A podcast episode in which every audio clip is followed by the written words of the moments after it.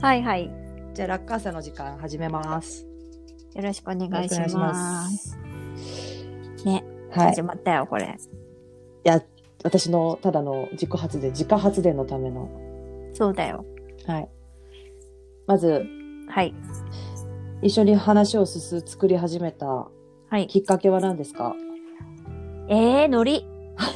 そうね。 マジでのり。なんだっけあれ、なんだっけなんか、メールのやりとりを小説にできねえ、できないっけっていう話から始まったんだよ、多分。そうで、多分、そもそもは多分チャットした後なんだよね、あれ。チャット会、私のサイトでチャット会開いた後で。そうで、その時ね、ミクシーがまあまあ全盛期で、うん。で、えっそうだそうとだ、まえちゃんが書いた小説の考察とかを私が書くっていう二次創作をして、すごい、すごい内々のみみ二次創作ってか、やってたんだよね。そうそう、読んでくれた子がね、ミクシーにね、そうそあれを作ってくれたの、コミュニティをう。いいよ。そうだそうだ。そうだそうだ。そうそうそうそうだ、懐かしいな。懐かしい。で、そ れで、これなんかかできるんじゃないって、やろうよって言われて、いやいや、できないよって言ったら、でどうやったらできるのかみたいな話をしたんだよ。あー、懐かしい、そうだわ。そう、それで、えっと、1話、一話をダブル、ダブル主人公にして、うんえっと、1話1話でこう、キャッチボールみたいにしたら書けるんじゃないかっていう話になったのよ。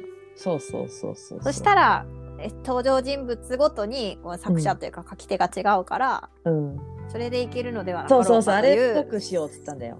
冷静と情熱の間。そうそうそうそうそう全然マジねちょっとね 質が違えけどそうね。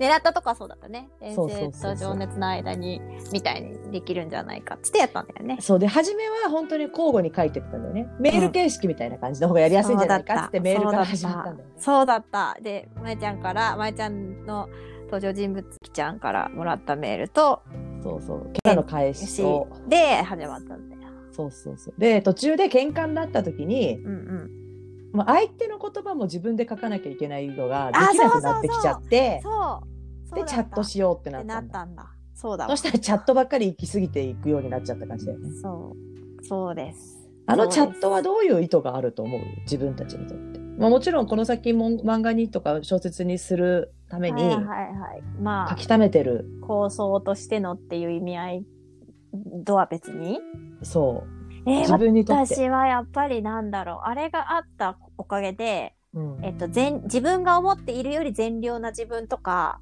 うん、自分が思っているより邪悪な自分と出会いましたね。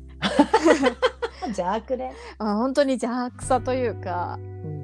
本当になんて言うんだろうこう感情のそのリミッターがフィクションだから外れるという感覚をあれで味わったね。ああなるほどね、うんなんか確かにね。日常生きててさなんうかん殺意なんて芽生えんやん芽生える結構。君一体緩いな。 いや私はあんまりそんなその喜怒哀楽の度が結構ない感じだったからうん、まあ今の方がだから多分ちゃんと感じるな感情に対して鈍くなくなったんじゃないかなって思うよ、ああなるほどね。うん悲しいとか嬉しいとかも含めうんうんうんうん。私実生活でそれを出すのがすごく苦手だから。それは変わらずだね昔からねそうそうそう。だからなんか小説を書くところから、まあ、陽子ちゃんっていう相棒ができて、うんうんうんキャラクターになりきって、ね、なんか昔あったんでしょなりっきりチャット。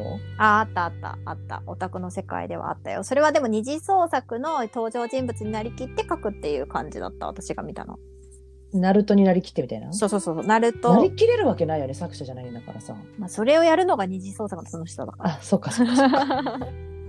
そうかそそうそうそう。でそれを通して、う。うん。